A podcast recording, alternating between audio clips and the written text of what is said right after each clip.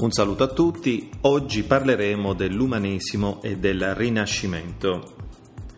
A partire dalla fine del XIV secolo gli uomini di cultura iniziano a dedicare uno studio appassionato alle opere classiche che pian piano vengono ritrovate nelle biblioteche dei monasteri, in cui sono rimaste pressoché dimenticate per molti secoli.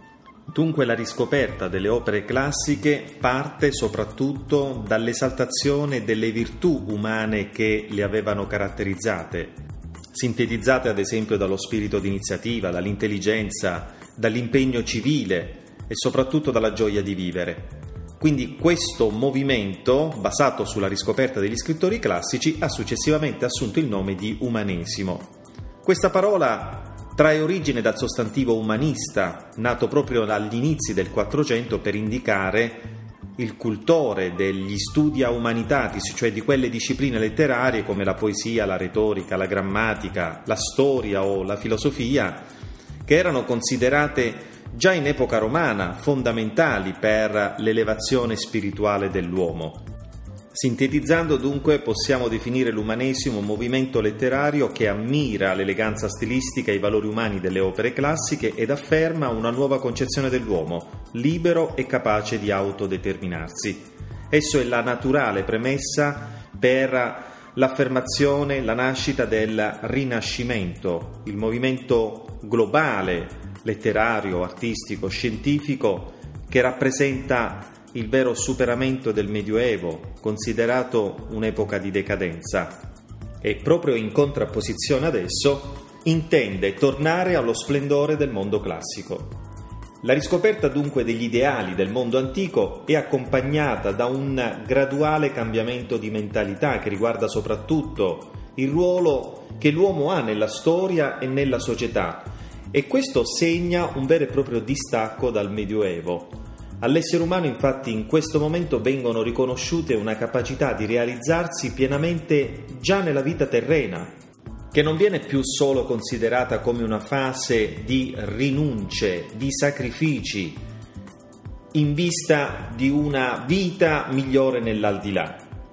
Quindi l'uomo ha una libertà di azione sconosciuta nell'epoca medievale. Mentre il Rinascimento dunque riguarda, oltre che la letteratura, molti altri settori come l'architettura, lo spettacolo, la tecnica, la scienza, l'urbanistica, l'umanesimo si distingue esclusivamente per il suo carattere letterario. Per quanto invece riguarda la fase temporale dei due fenomeni, possiamo dire che l'umanesimo rappresenti il momento fondativo, cioè la premessa del Rinascimento. Il Rinascimento è nato e si è sviluppato principalmente in Italia, meta privilegiata di molti artisti stranieri che vi giungono proprio per ammirare lo splendore dei suoi nuovi dipinti, palazzi, chiese, sculture. La concezione dunque positiva dell'uomo che lo caratterizza prende origine proprio da una cultura che ha avuto inizio nei comuni dell'Italia centro-settentrionale, caratterizzati proprio dal dinamismo della borghesia di origine mercantile.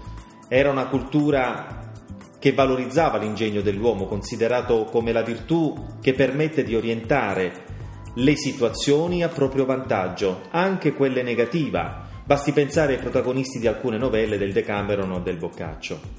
Dopo la crisi economica del Trecento, la ripresa favorisce il formarsi di una ricca aristocrazia cittadina che desidera a un certo punto raffinare il proprio stile di vita, attraverso l'acquisizione di una buona cultura letteraria.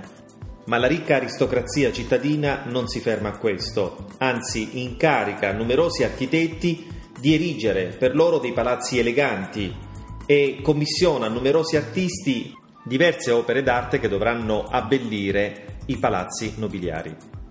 Gli stimoli e gli interessi culturali di questo periodo producono dunque una vera e propria fioritura della letteratura e delle arti talmente straordinaria che si può realmente parlare di una rinascita della civiltà romana dopo i secoli di imbarbarimento che l'avevano preceduta.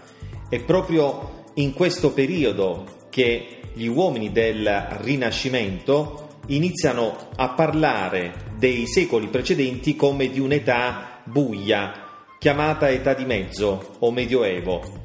e quest'ultima per loro rappresenta un'età di decadenza, un'età da cancellare.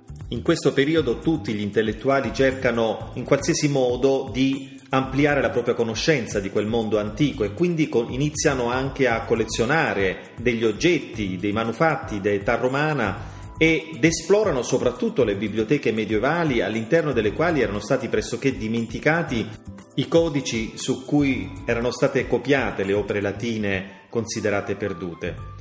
È proprio Petrarca per primo ad inaugurare la stagione delle grandi scoperte, ritrovando per esempio nella biblioteca della cattedrale di Verona diverse lettere di Cicerone. Alla conoscenza delle opere latine si aggiunge però anche quella di diversi testi fondamentali della letteratura greca, fino ad allora sconosciuti o conosciuti solo in parte, tra cui per esempio i dialoghi del filosofo Platone. In seguito a questo evento si intensifica anche l'insegnamento della lingua greca nelle università, proprio per permettere la lettura dei testi nella loro versione originale.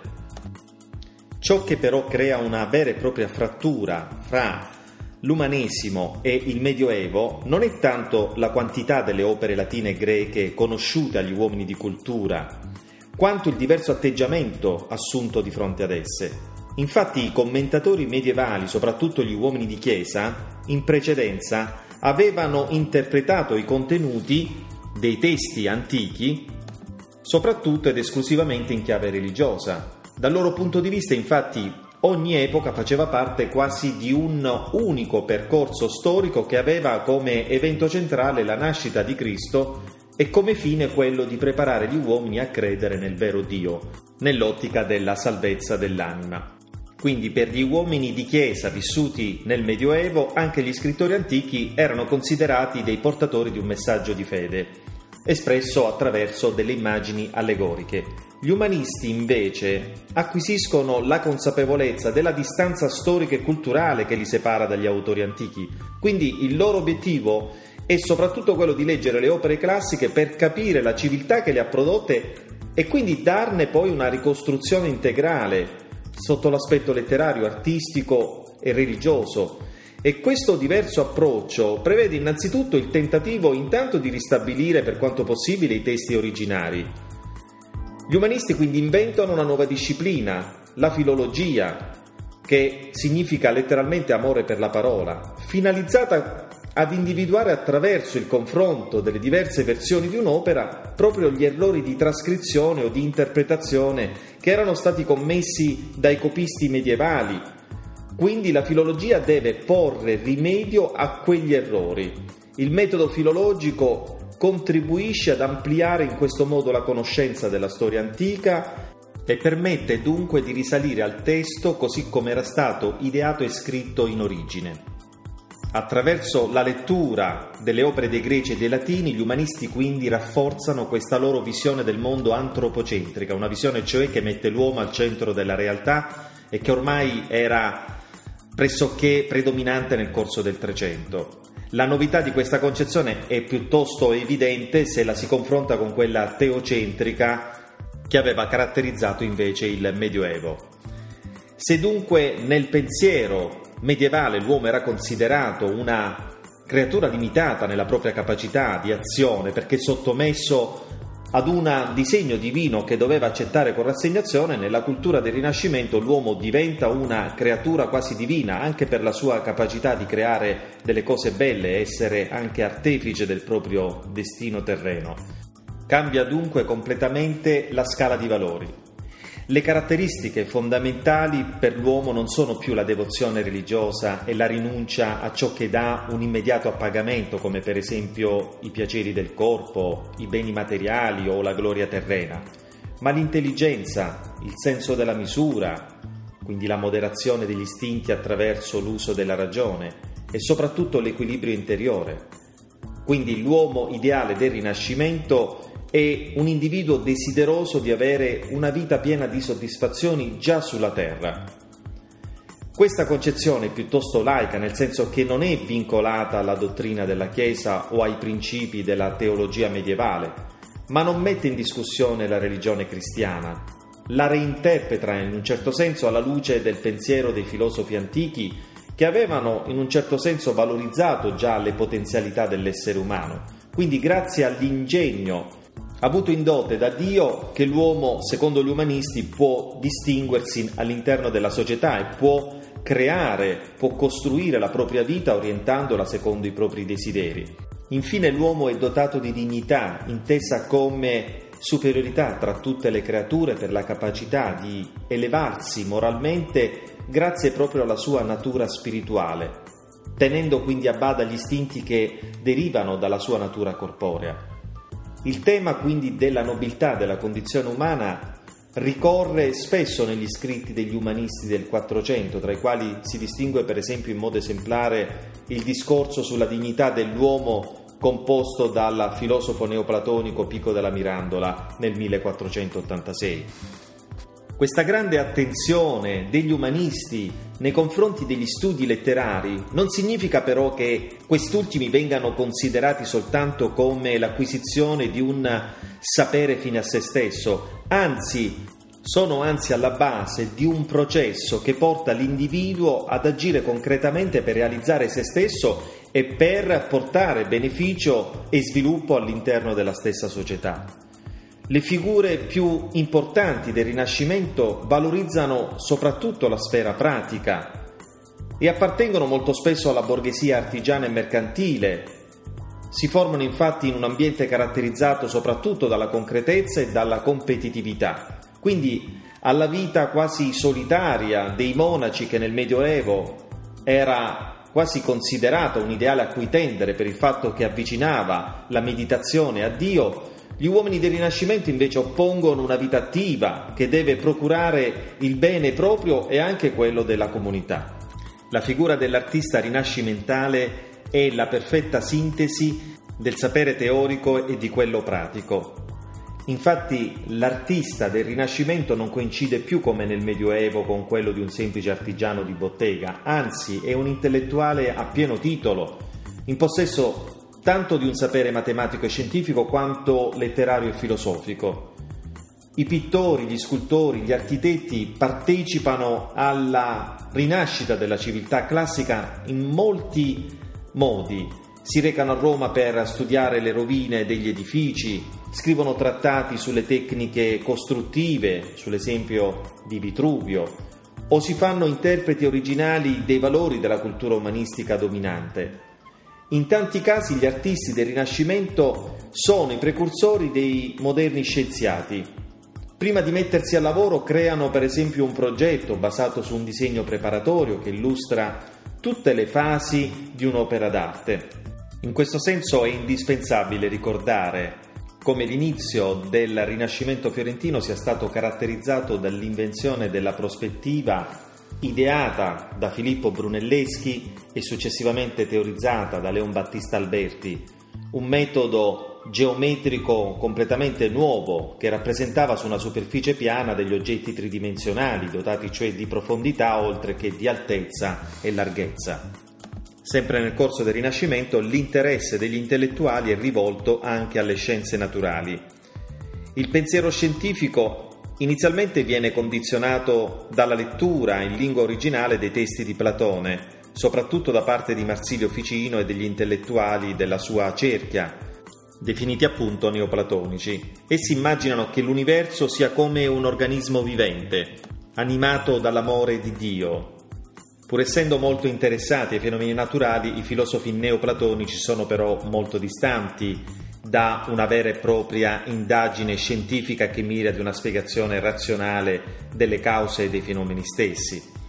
Ad offrire invece un contributo importante alla nascita del metodo scientifico moderno è soprattutto Leonardo da Vinci, la cui figura di pittore, inventore, ingegnere rappresenta più di ogni altra quella del genio universale del Rinascimento, nei suoi scritti teorici, infatti, Leonardo valorizza l'osservazione diretta della natura e l'importanza dei dati sperimentali, mentre i tantissimi disegni che ci ha lasciato rivelano, al di là degli scopi pratici che poi ne sono all'origine, un interesse profondo per la comprensione delle leggi che regolano la natura.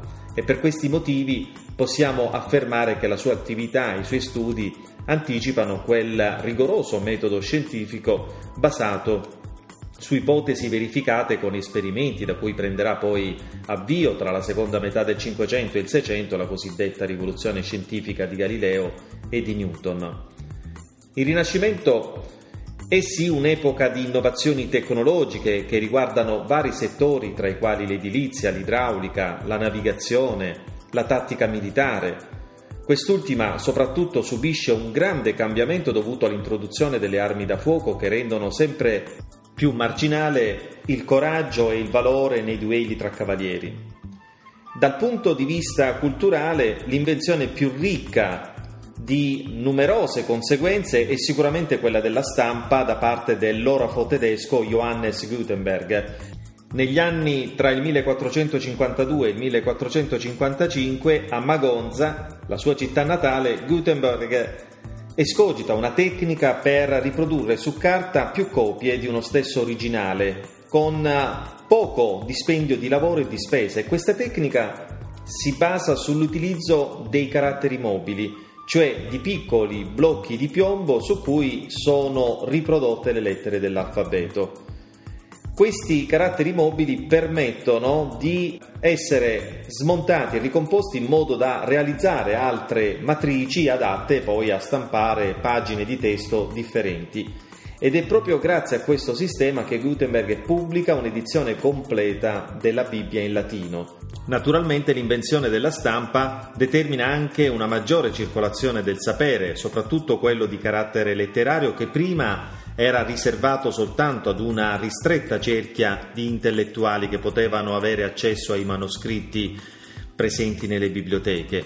I libri stampati in questo momento, essendo molto meno cari e più facili da leggere rispetto ai manoscritti, favoriscono la crescita culturale della popolazione alfabetizzata e rappresentano, come avviene del resto anche oggi, degli strumenti di autoapprendimento. E quindi dai primi anni del Cinquecento in poi si assiste ad un graduale aumento in tutta Europa del numero di persone che possono acquistare e leggere a casa propria dei testi letterari di vario genere.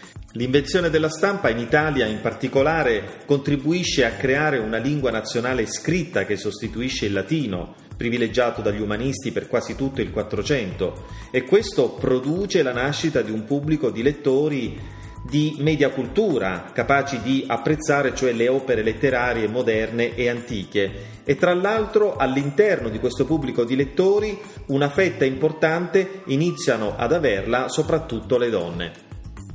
La rinascita culturale ed artistica dell'età umanistico-rinascimentale è un fenomeno essenzialmente urbano, i primi segnali di questa rinascita si manifestano tra la fine del Trecento e l'inizio del Quattrocento a Firenze. Qui i letterati fiorentini più importanti di questo periodo sono i primi umanisti, cioè gli intellettuali dediti alla ricerca e allo studio filologico delle opere classiche. Essendo delle personalità impegnate anche in ambito politico, questi intellettuali cercano di valorizzare nell'uomo, oltre che la formazione culturale, anche quelle caratteristiche, quelle doti che poi diventeranno gli elementi fondamentali della cultura rinascimentale, come per esempio l'operosità, l'intelligenza, l'equilibrio interiore. Firenze in questo periodo, proprio con l'imporsi del dominio dei medici, Mantiene e rafforza la sua centralità sia nell'arte che nella letteratura del Rinascimento, soprattutto durante i governi di Cosimo de' Medici e di Lorenzo il Magnifico, che interpretano questa promozione della cultura come un aspetto fondamentale della loro politica che deve essere volta al consolidamento del proprio potere.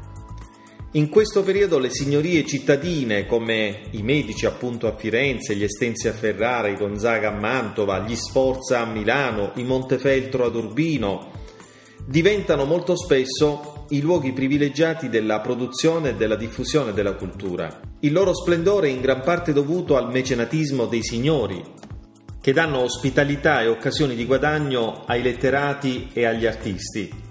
Il mecenatismo da un lato è costoso, però garantisce ai signori tanti vantaggi. Intanto la possibilità di essere magnificati attraverso opere di carattere encomiastico e poi di essere anche allietati con intrattenimenti culturali di vario genere come spettacoli teatrali, feste, concerti e in questo modo quindi estendono il prestigio della propria famiglia oltre i confini del loro Stato.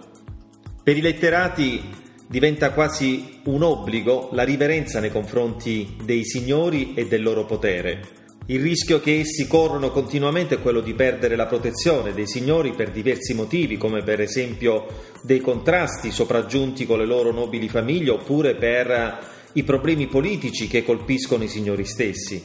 E quindi molti di loro spesso scelgono di diventare chierici e ciò permette loro di diventare titolari di sicure rendite economiche in cambio di servizi resi alla Chiesa i letterati che abbracciano la carriera ecclesiastica non sempre hanno una vera e propria vocazione, ma godono di una grande libertà di spostamento e di comportamento, tanto da potersi anche completamente dedicare alla composizione di opere di contenuto profano. Oltre alle corti, in età rinascimentale compaiono anche le prime biblioteche pubbliche grazie all'iniziativa dei signori e anche alla generosità dei privati che decidono di donare i propri libri ad una pubblica istituzione. In questo periodo le più importanti sedi di circolazione delle idee sono però le accademie, che rispondono all'esigenza degli intellettuali umanisti di discutere le proprie opinioni sugli argomenti che incontrano nel corso dei loro studi. Il termine accademia, che originariamente designava il luogo in cui Platone si riuniva con i suoi discepoli, viene introdotto successivamente dal filosofo neoplatonico Marsilio Ficino per indicare proprio la cerchia degli umanisti fiorentini che si incontra, si riunisce sotto la sua guida proprio in una villa donatagli dai Medici. Insieme all'Accademia Neoplatonica di Marsilio Ficino, le altre istituzioni degne di menzione in questo periodo sono l'Accademia Pomponiana, promossa a Roma dal letterato Pomponio Leto, l'Accademia Aldina, fondata a Venezia dal tipografo Aldo Manuzio presso la sua stamperia, e i settori in cui si specializzano queste accademie sono diversi, si va dalla linguistica alla scienza, alla letteratura, alle belle arti, ma la maggior parte di esse si caratterizza soprattutto per gli studi di ambito letterario. Si può dunque affermare che in piena età rinascimentale i centri di formazione della cultura siano soprattutto le corti signorili.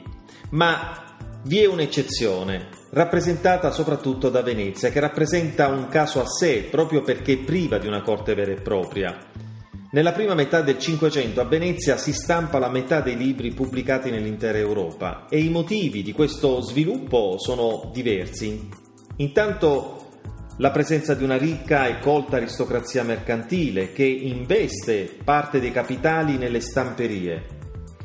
La pregevole fattura dei libri realizzati con la carta di Fabriano, un paese delle Marche conosciuto soprattutto per la qualità delle sue cartiere e poi la libertà di stampa di cui Venezia, proprio grazie alla sua indipendenza politica, può avvalersi sottraendosi così al controllo della Chiesa.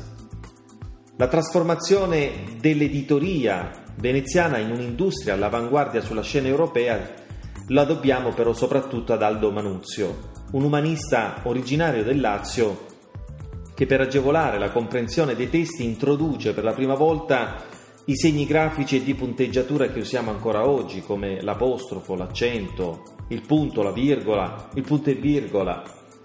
Aldo Manuzio, animato proprio dall'intenzione di diffondere anche la conoscenza delle opere latine e greche, inizia a pubblicare una collana di classici della poesia latina rappresentata da volumi di piccolo formato, quindi più maneggevoli ed economici rispetto a quelli già in circolazione. Bene, continueremo ad approfondire il panorama letterario di questo periodo in una successiva lezione. Per oggi è tutto, un saluto e alla prossima.